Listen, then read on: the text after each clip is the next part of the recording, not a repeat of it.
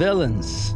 Each episode, I'll be joined by two guests to take a look at a different type of villain. We're going to do a gangster movie villain, a high school movie villain, a karate movie villain.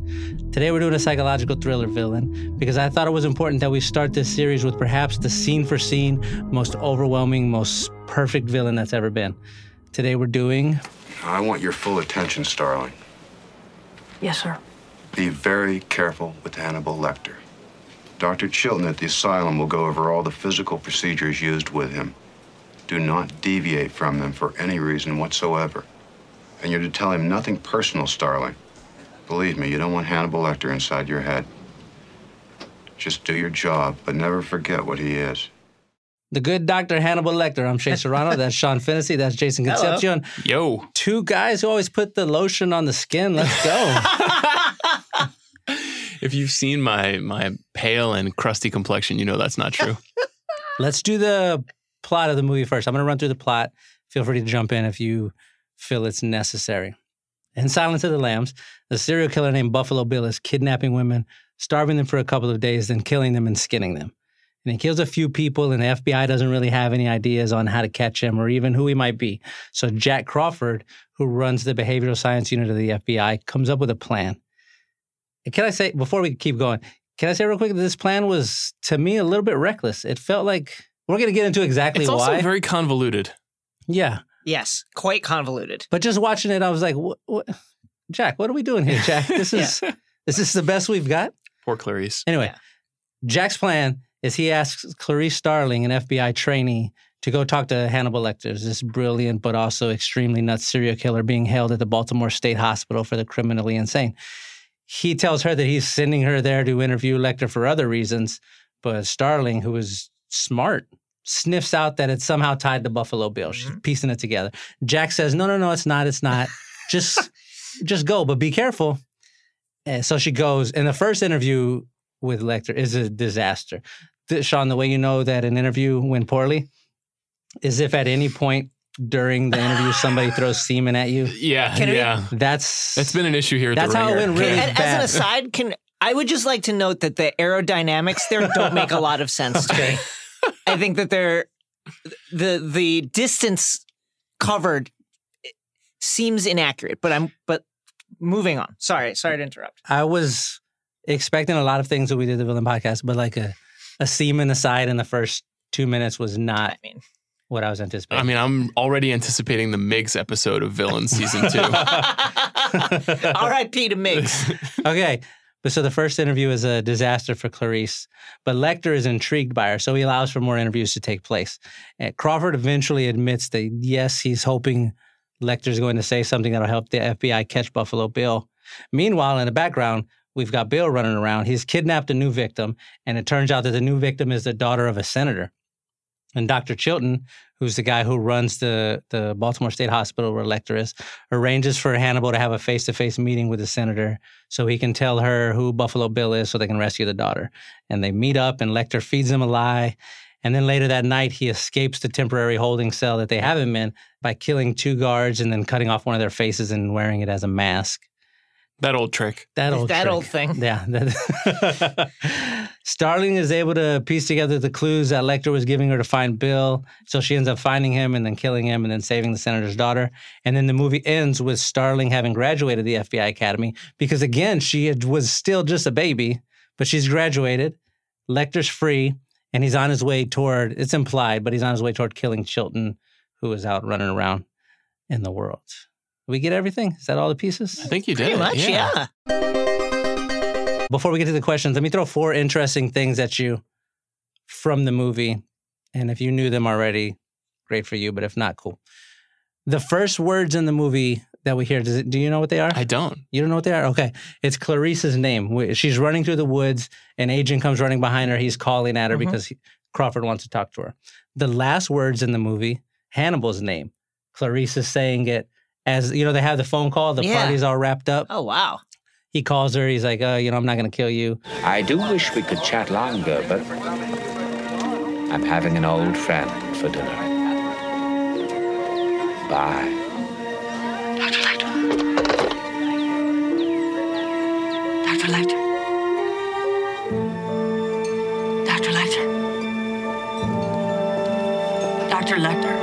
That's like the last decipherable words we hear in the movie. It starts with Clarice, it ends with with Hannibal. Interesting thing number two. Like you look really interested, I'm Jason. very. This is fascinating Okay, stuff. I good, love good, stuff good. like this. Silence of the Lambs was released on Valentine's Day or the week of Valentine's Day. It's the least Valentine's Day movie that's Or is it though? I mean, you just pointed out how there's this sort of non-sexual love affair going Yeah. on between Clarice and Hannibal, and the movie kind of bookends their feelings. So maybe it's a maybe No, there's a it's love not story. romantic. Okay, It's okay, not. all right. Do you know what the most Valentine's Day movie to come out on Valentine's Day or Valentine's week? No idea. I assume it's the movie Valentine's Day. If you would, but that's not it. It's actually Step Up to the Streets, Oh, wow. 2008.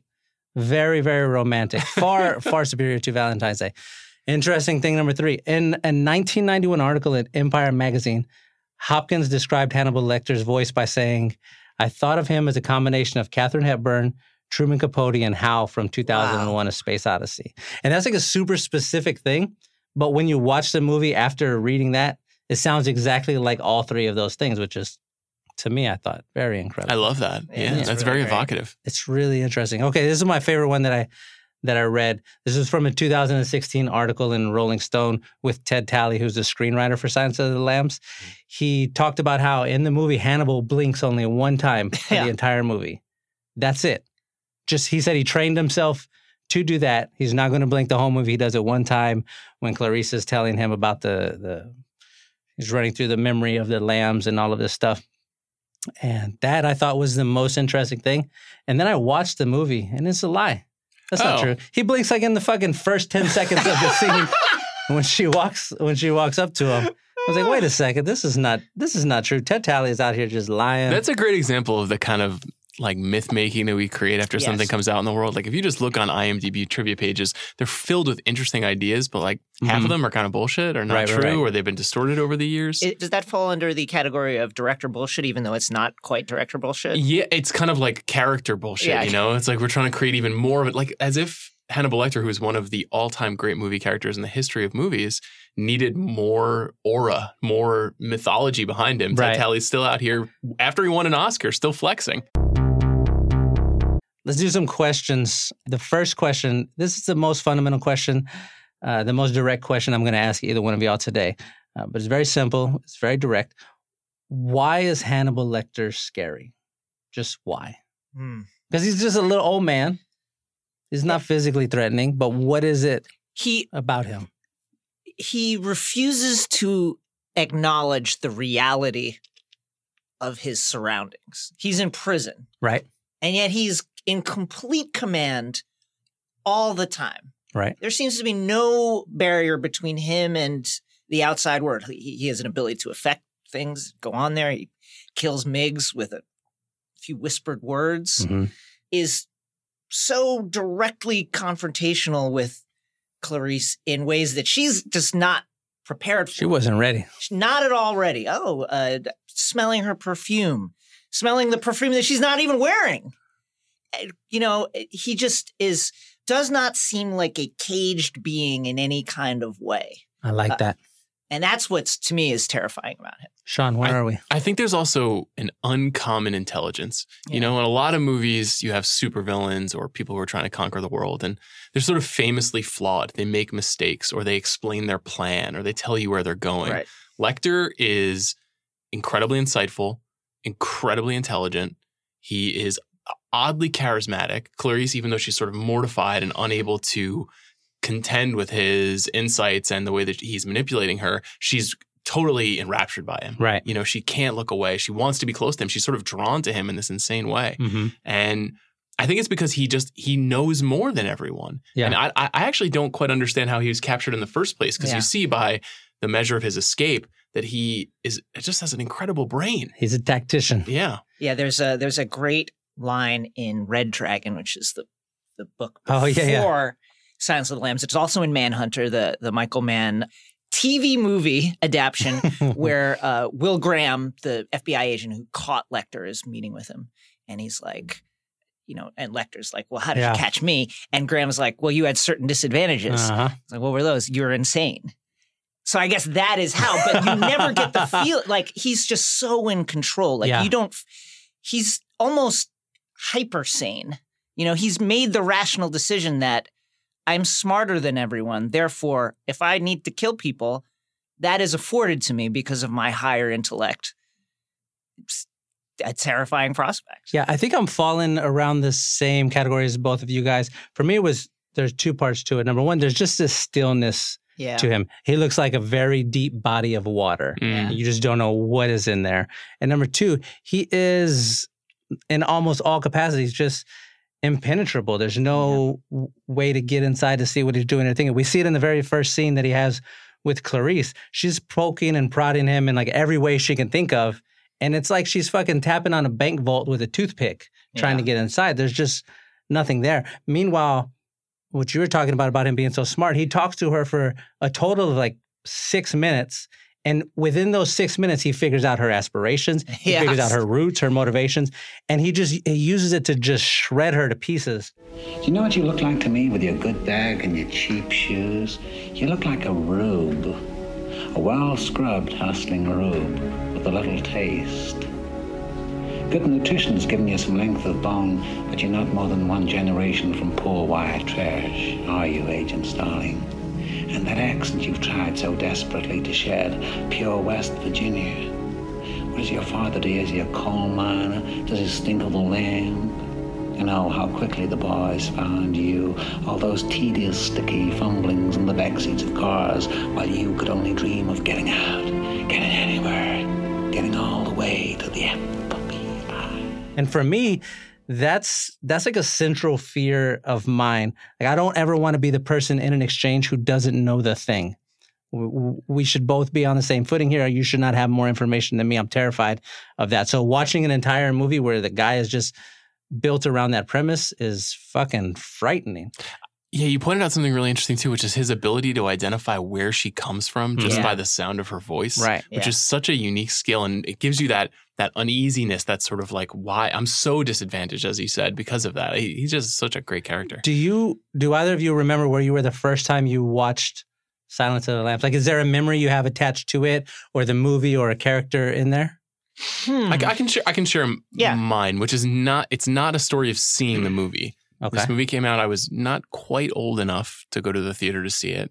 My parents were very particular about not letting me see movies like this. But I had an uncle, and Everybody has the uncle. my uncle didn't take me to see the movie. But what he would he would do, and I would beg him to do this, is he would explain movies to me. He would Okay. just sit me down and he would just tell me the movie from start to finish. And he was a great storyteller.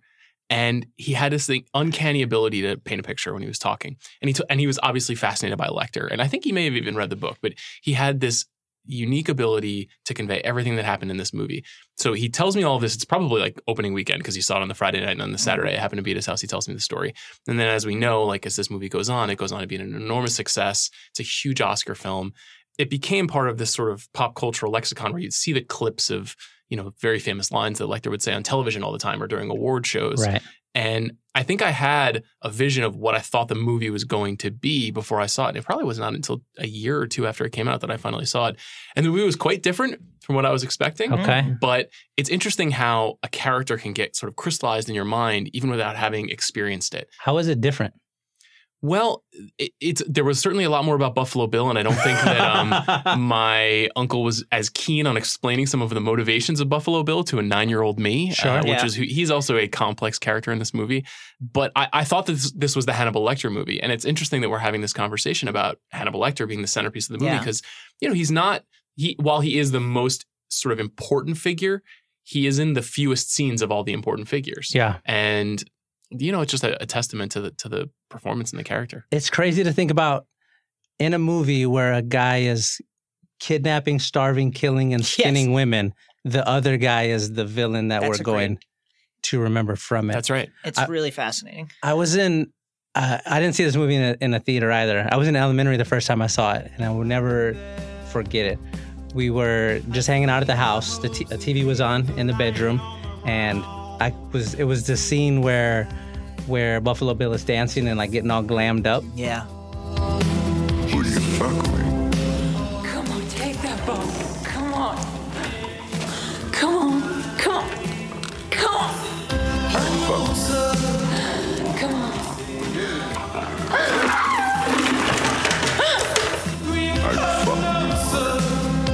I and soul.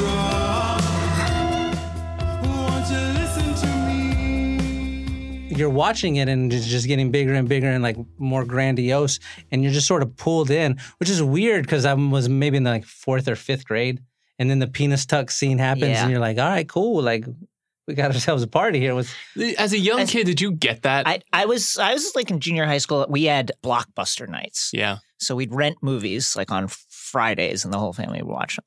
And that's how I first saw this movie. And there were a lot of things I didn't get, like the Miggs scene.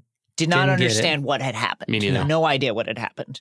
Uh, that scene was not understood. Didn't really get what I was looking at. Mhm. What I was mainly struck by was the horror elements and that and the the stare of of Hannibal Lecter. Ever, there was just a lot of things that went completely over my head. let's do the categories we're gonna Okay. do categories the first category this one's called worst behavior and we have to figure out between the three of us what's the most villainous thing that hannibal does in silence of the lambs i'm gonna throw some options Sure. out there for you if i miss something you can add to it but i'm gonna go through them option number one and we'll start with the biggest one when he cuts the guy's face off and wears it as a mask Sure. to Good escape. candidate. It's pretty. This one to me, this is like the worst case of identity theft that has ever been that I've ever heard of. I don't know if he was the first victim of identity theft, but he's definitely the worst victim of identity theft. I, it's that's a bad one.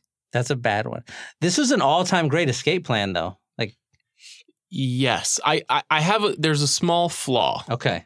which is when paramedics come to Right. examine someone who has been either killed or badly wounded, Yeah. they tend to examine the body very briefly. So we might have examined Hannibal Lecter covered in a, a person's face, right? Just Mhm. a little bit. We would We have should have touched the it. face. We would have understood. That's sort of accepted as somehow he got his ass on that ambulance without being truly examined. Yeah, he was just covered. I- I, I think because they were so in shock, they saw the other guy hanging from the the cell. Yes. It's Like we're dealing with something different here. Yeah, they're like eh, the, the shock of the moment. There's also the fact that Hannibal somehow was able to like through just sheer will depress his pulse or affect it in some way to the point where the EMTs were like, "This man is in shock." Yeah, He was selling that before. He was He starts absolute- yeah, shaking yeah. and convulsing.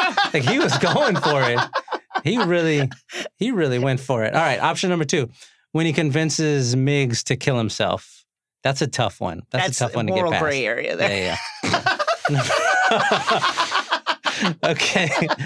Yeah, I'm just gonna blow back, blow by that one. Option number three. This one isn't really contended, but I'm gonna throw it in there anyway. After he escapes, he kills two paramedics and a tourist, and we don't see it happen. We just have it explained to us. But I feel like if you kill three people real fast, we should probably mention it. Option number four: when he taunts Senator Martin Oh, About man, breastfeeding. tough. like that's a that's a tough. She's at her most desperate, her most vulnerable. She's trying to find her daughter. She thinks he has the answers. He does have the answers, but he's just using it as this opportunity to exploit her pain. And more than just like exploit the pain, he's yo-yoing her back and forth, like in and out of hopelessness. Like I'm gonna help you. I'm not gonna help you. I'm gonna help you. And that part really just rewatching it now, it just sticks out as like that's that's a mean thing to do. and the the word choices he has when he's taunting her. Tell me, Senator, did you nurse Catherine yourself? What? Did you breastfeed her? Now, wait a minute. Yes, I did. Toughened your nipples, didn't it? Oh, son of a bitch. Amputate a man's leg and he can still feel it tickling. Tell me, Mom, when your little girl is on the slab, where will it tickle you? That's I mean, that's just evil it's Yeah. really and, evil. and and unnerving.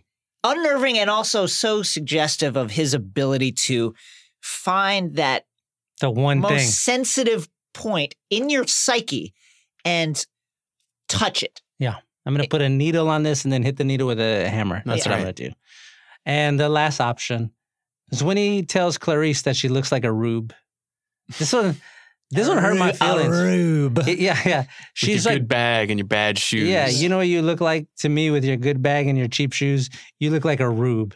Like a serial killer just told you you look like a fucking hillbilly. it's very tough. and she's got on her best, probably her best outfit. It's just so hurtful. She's really trying, and he just cuts her legs off for the fun of it. She's also a trainee with no money. With nothing, yeah, Get yeah, Get off yeah. her back. I know.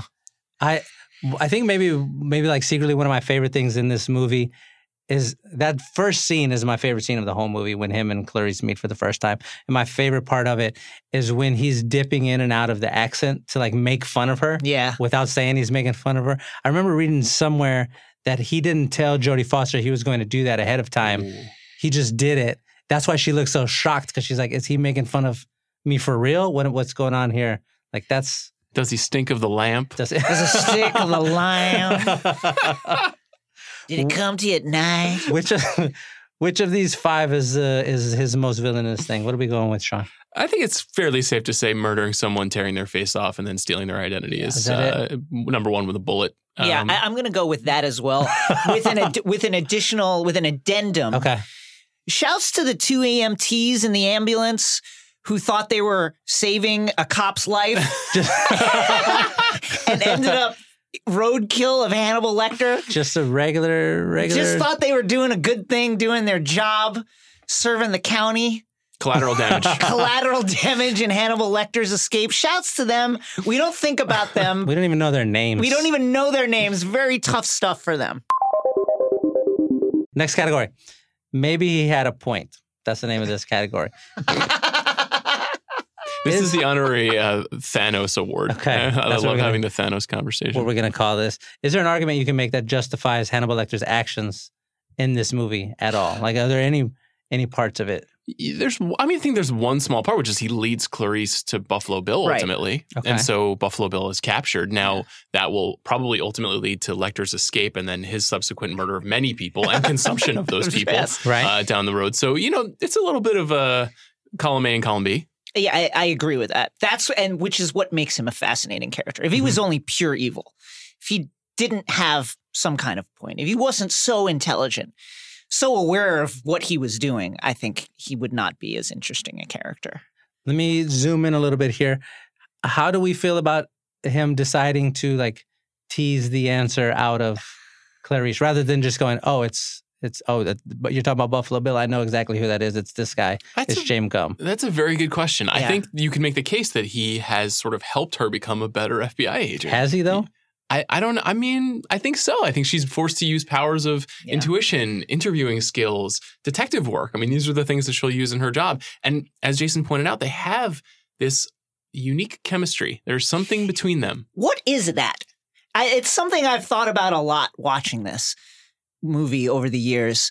What is it that interests him about her? Like, there's something about her innocence or her naivete, I think. But there's something else too. Like he feels her intellect, even though it's kind of unguided at that time.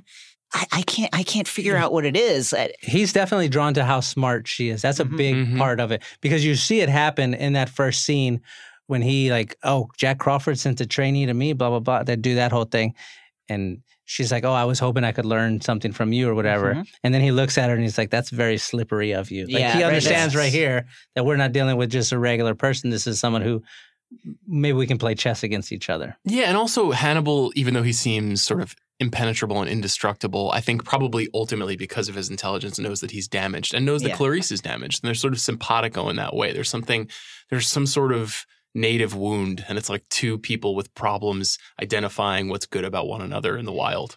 In the book series, they actually end up together, which I did not know until I started researching for all of this stuff. They like fall in love and they just run off together. That's beautiful. That's not.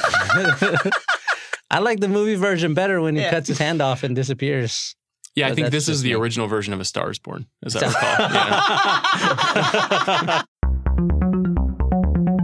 Today's episode is presented by Shudder. AMC Network Shudder is a premium video streaming service serving fans with the best selection of horror and thrillers. Shudder has the largest, fastest growing human curated selection of thrilling and dangerous entertainment. It's like the Netflix for horror. Stream great thrillers, horror, and suspense for $4.99 a month or $49.99 a year on all your favorite devices like iPhone, Apple TV, Amazon Fire TV, and Android devices. There are new spine tingling thrillers, shocking horrors, and edge of your seat suspense added weekly, and you'll have unlimited access to stream them all ad free. Shudder's thriving community revels in all things provocative and can also enjoy member only perks such as exclusive releases and VIP movie screenings. Shudder has an unparalleled collection of exclusive and original films and series, horror classics, and blockbuster hits. To try Shudder free for 14 days, go to shudder.com backslash podcast and use promo code villains. That's S H U D D E R dot com slash podcast and promo code villains. Now back to Hannibal. Next category the Jason Statham School for Rehabilitation.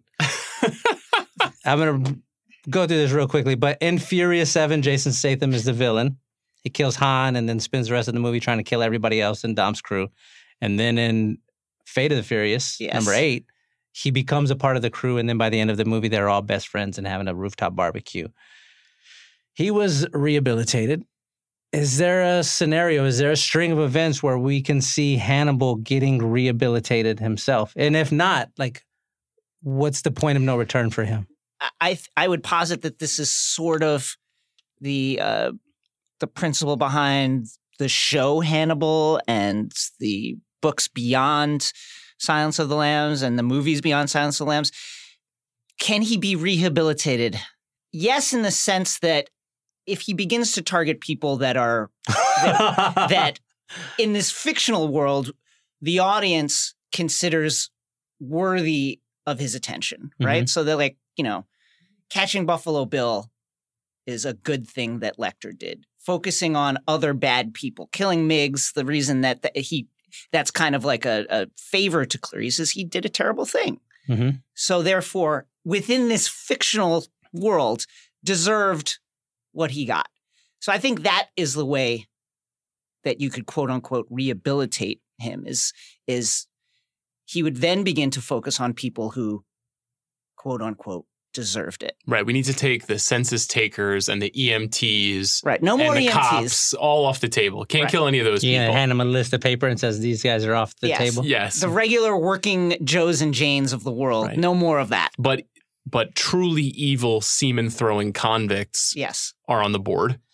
I gotta disagree with y'all here. I don't think I don't think he could be rehabilitated. Like the one thing we know about Hannibal Lecter is nobody can get to his brain. It's wrapped in too Yeah. much barbed wire for Mm. anybody to be able to Well put. manipulate. I don't think we can we can fix him there. We're sort of drawn in by this this affection that he has for Clarice. He's very sweet with her. He's very, as you mentioned, he's very charming when he's talking to her or about her. I've, I've seen all of the Hannibal movies from Hannibal Rising up into uh, what was the last one, Red Dragon. Uh, my my favorite line in any of those movies is when in Hannibal, after Clarice has been kicked out of the FBI, and he's like asking her about, do you think they're going to give you a medal when you get it? Like if you were to save yourself or if you were to catch me. And he says, this is a quote that he says. I made sure to write it down. He says. Uh, about the medal. Would you have it professionally framed and hanging on your wall to look at to remind you of your courage and incorruptibility? All you would need for that, Clarice, is a mirror. And that was like a very touching moment Yeah. For me when he says it. Like, I've just, I'm so intoxicated by their relationship that I feel like I want to say, yeah, give Hannibal like six weeks of therapy and he's going to be, he'll be all right. But I just, He I has can't killed get- four, you know several dozen people. I can't get there. I just, I them. just can't get there. What do I you guys- think he'll be what- what- what- about as sort of like a forward thinking gourmand, you know, someone who's really uh, discovered something about kind of the, the, the, the new ways of, of dining in America? Imagine a cooking show with Hannibal, I would watch it. bloody with Hannibal Lecter. That's what you're calling it, Hello, bloody? everybody. Next category, Jason. Yeah. This is bonus footage. Oh yes, I can't wait for this. Do you remember in The Office? I'm going to jump to The Office, my favorite TV show, perhaps, when Jim kisses Pam. Everybody remembers this great scene. I always wanted to know what happened the next day at the office. What was the next day like? Does Jim show up to work? Does Mm. Pam show up to work? Are they cool with each other? Do they ignore each other? Like, I want that sort of bonus footage. That's what we're talking about here with this category. Is there a moment that we know for sure happened in Silence of the Lambs in that universe that we don't get to see that you would like to see? Well, I, I think that, that the census taker story is kind of iconic. You know, he, he does deliver it vividly, but um, I think I, I do want to see Hannibal pre-capture in the wild. Right. You know, there's a lot of Yeah. there's a lot of mythology and a lot of narrative put around that idea, and so it would have been interesting to see. And you know, we ultimately got this with the TV show in some respects, but this sort of young, up and coming, brilliant psychological mind starting to figure out that he just how kind of damaged he is. Mhm. Um, there's a, there's a lot of Hannibal Lecter that we don't get a chance to see. Is there one for you? Yeah, I think it's you know right after his escape. Where does he get money and clothes and stuff, and how does he get to From the tourist. Yeah, but uh, then how does he get an ID? How does he get on a From plane? the tourist. he looks like the guy. Like I want to know how he how, Hannibal Lecter in the world on the run is a kind of fascinating thing, and then how he works himself up to, you know, as we saw in, in what was it? What's the movie? Hannibal. and Hannibal. Like how does he then become, you know, an esteemed member of society? How Yeah. does that Mhm. happen? That's fascinating to me. That's a that's a fair one. I kept trying to picture things I wanted to see. I really like the scene when Chilton is describing to Clarice why you have to be careful, and he's like Hmm. the docs. He like shows her a picture of the nurse that the, that Hannibal attacked. I'm going to show you why we insist on such precautions. On the afternoon of July 8, 1981, he complained of chest pains and was taken to the dispensary. His mouthpiece and restraints were removed for an EKG. When the nurse leaned over him, he did this to her. The doctors managed to reset her jaw, more or less, save one of her eyes. His pulse never got above 85, even when he ate her tongue. That's a gruesome thing. Mm-hmm. I kind of want. I, I kind of wanted to see that. I kind of wanted to see the census taker. But each time I was picking one of those moments, I feel like if we have that, we lose out on that impact of that whole f- final stanza of when Hannibal finally gets to go nuts because he doesn't do anything close to violent yeah, all the way up until he puts the handcuff on the guy. that's what and then so he goes shocking. nuts. Yeah. Yeah. because they keep talking about how crazy he is, and you see like he's making these weird eyes, or he's got this this very like erect posture, and his clothes are very tidy and tight, and you're like, I mean, okay, and then you see it happen. I don't. I wouldn't want to lose that if we. I don't know if we lose that if we see it earlier. One more addition that I'd like to see is is I'd like to see like uh, a kind of supercut of the moments when people leave Hannibal's presence and then he starts blinking furiously because his eyes are so dried out. It's like, Okay. oh god, Yeah. just doing that for 20 minutes is exhausting. He's like dropping Visine in his eyes. I wonder what Senator Martin says after they get in the car after they have their exchange. I wouldn't mind seeing that. I'll throw that one out That's there. That's a good one too. I mean, she's got to be as distraught as she'll ever be in her life. Her daughter's been Yeah. kidnapped, and she's just Yes. been taunted by the world's most notorious serial killer. Mm. It's kind of a kind of a tough week. Yeah. Next category overmatched, undermatched, or fair fight. Okay, Anthony Hopkins really gives a transcendent performance as Hannibal Lecter. Like, Yeah. that's just everybody knows that. It's become the defining role of his career. You see Lecter before you see Hopkins when there's a new movie with him in it. You're like, oh shit. People forget he was doing a lot of TV movies Yeah. before this. hmm you know, like Hollywood Wives and stuff. Like, not was not an iconic film actor yet. then he just Yeah. takes off. Okay. This category though is about the opposite. What about the opposite of him? How do we feel about Jodie Foster as Clarice? Was she able to keep up with his performance in an acting capacity? Was this a fair fight between the two, or was she overmatched? Was she undermatched? How are we rating her performance Hmm. here? I think it's her best work. I think Clarice as a character is just perfect and and perfectly composed, and you know the world is more interesting with you in it. That's such an iconic line that Hannibal delivers, and Yeah. it's true.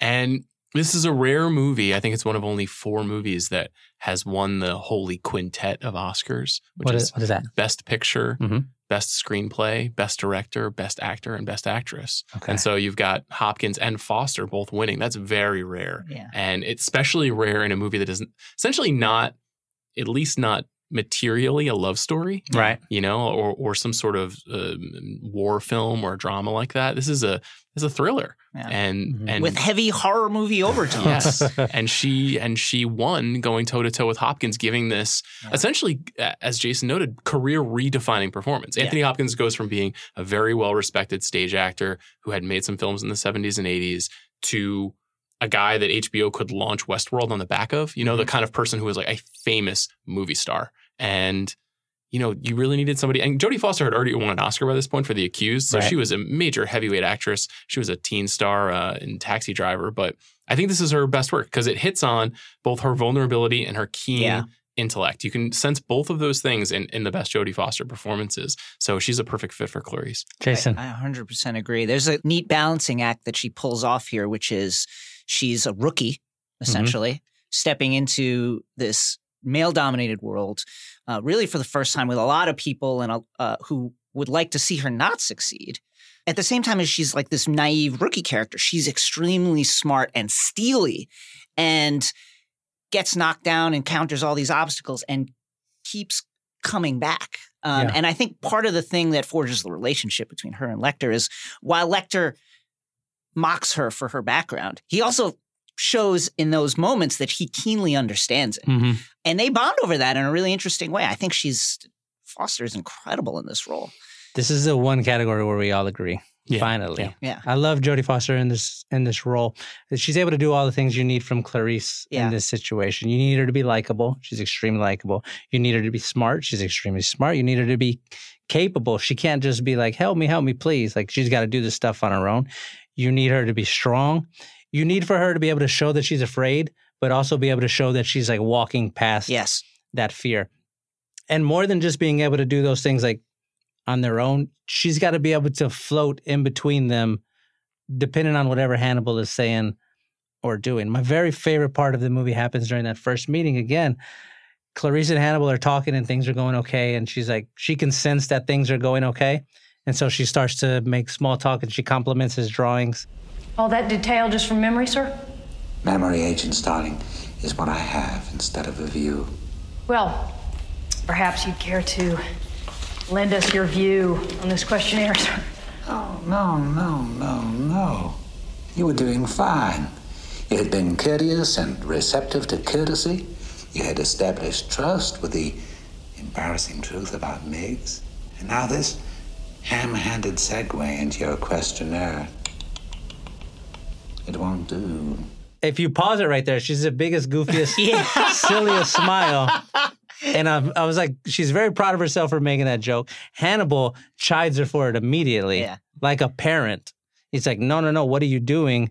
And as soon as he does that, we see her just that quick. She snaps back into this like defensive posture. And it's just all so great. It's very textured and nuanced. The way that they're balancing off of each other. You're watching like two top level players give top level performances. I don't think there's any way we can improve on what Foster was doing here. I want to point out two other things about her. She's really interesting to Go me. for it. One of them is she's pretty much under assault from every male character in the movie. Yes.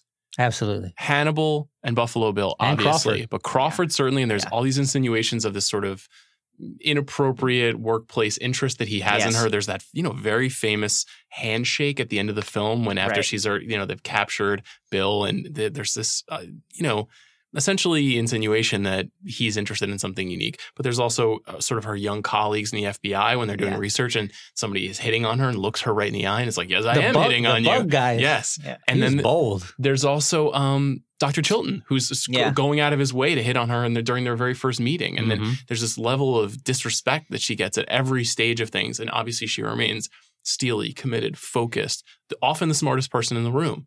That makes her a very um, a very special character, especially in movies in the early '90s when there was not this quite this obvious sense of sort of balance between the genders that was Yeah. much more vocalized. And the second thing is she's not Clarice in the sequel No. and that's that's very strange, you know. And, and Julianne Moore, who is also a great actress, is it takes over as Clarice, but Jodie Foster, there's something missing from that movie, and it, it really is her. It's her performance as Clarice. Last category. This is my favorite category. It's called regrets. Who makes the biggest mistake when dealing with Hannibal Lecter? There were a lot of mistakes made. I got seven options for you. Wow, Yeah, I got seven. Seven people really screwed up. all these dummies. All of these dummies. Number one, Chilton for being Yeah. mean to Hannibal.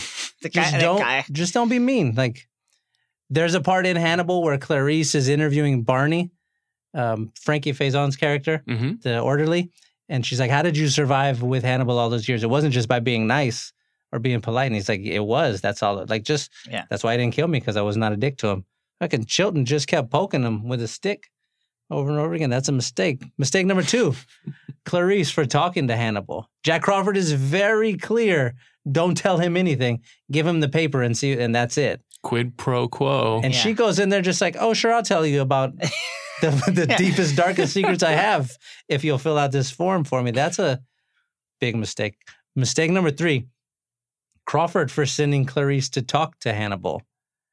I don't know how to grade this one because on the one hand, it it worked. It the, he got the information that you needed, but on the other hand, like he basically he puts her life in danger, no question. And this we see as the series progresses, it has like a, very resounding impact on the rest of her career. She's forever tethered to him. That's kind of like a that's like a dick move.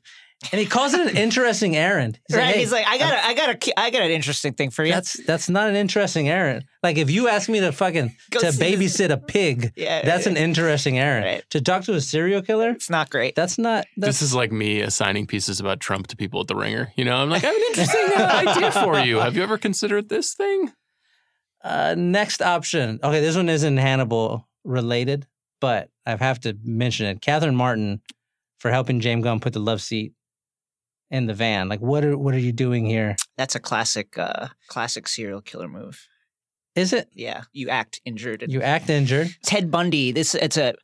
I don't know this for a fact, but it was a this was a technique that Ted Bundy used to lure victims, and he he would walk around with a sling on his arm Okay. and say, "Oh, could you help me with uh, my getting my books into my car?" And then bonk him over the head. Yeah, she should have known that. One second you're singing American Girl, you know, Yeah. and then the next. Why? Why, oh, Catherine? What are you doing?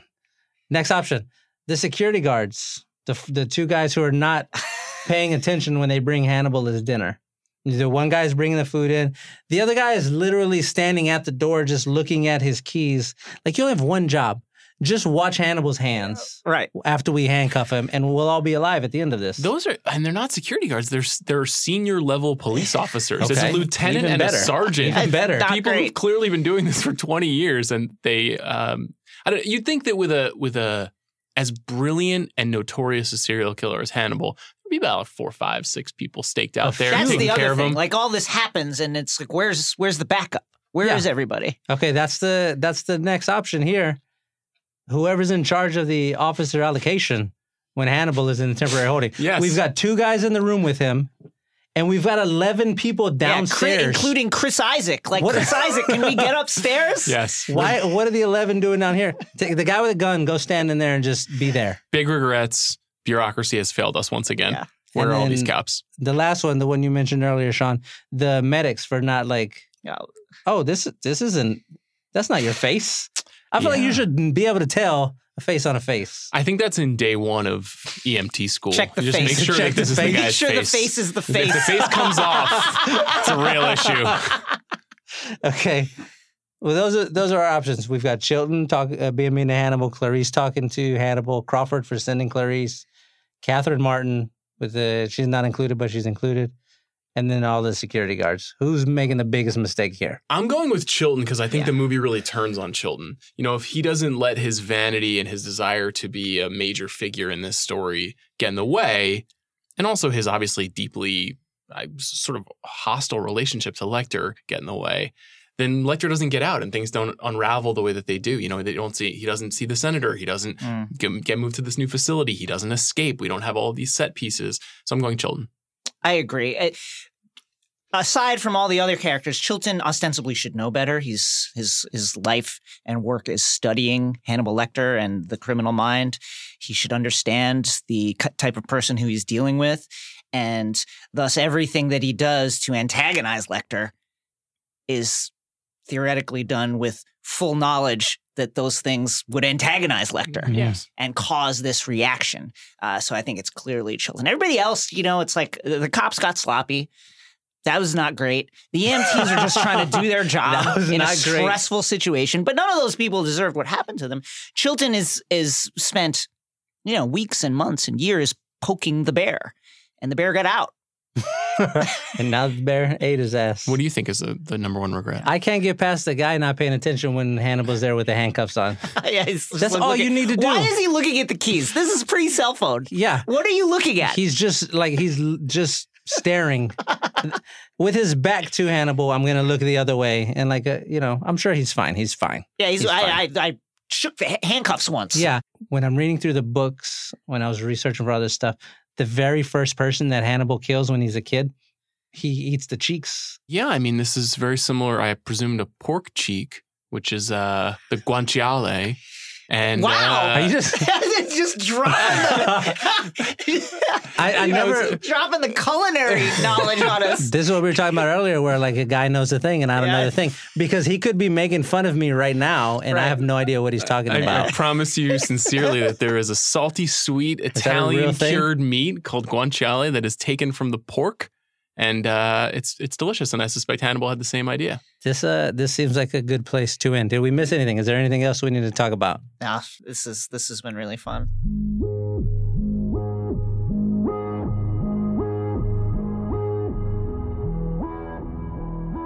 You've been listening to Villains. I'm Shea Serrano.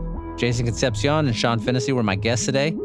You can read them on theringer.com and listen to them on the Ringer Podcast Network. Thank you. Thanks. Villains is production of The Ringer. It's executive produced by Juliet Litman and Zach Mack.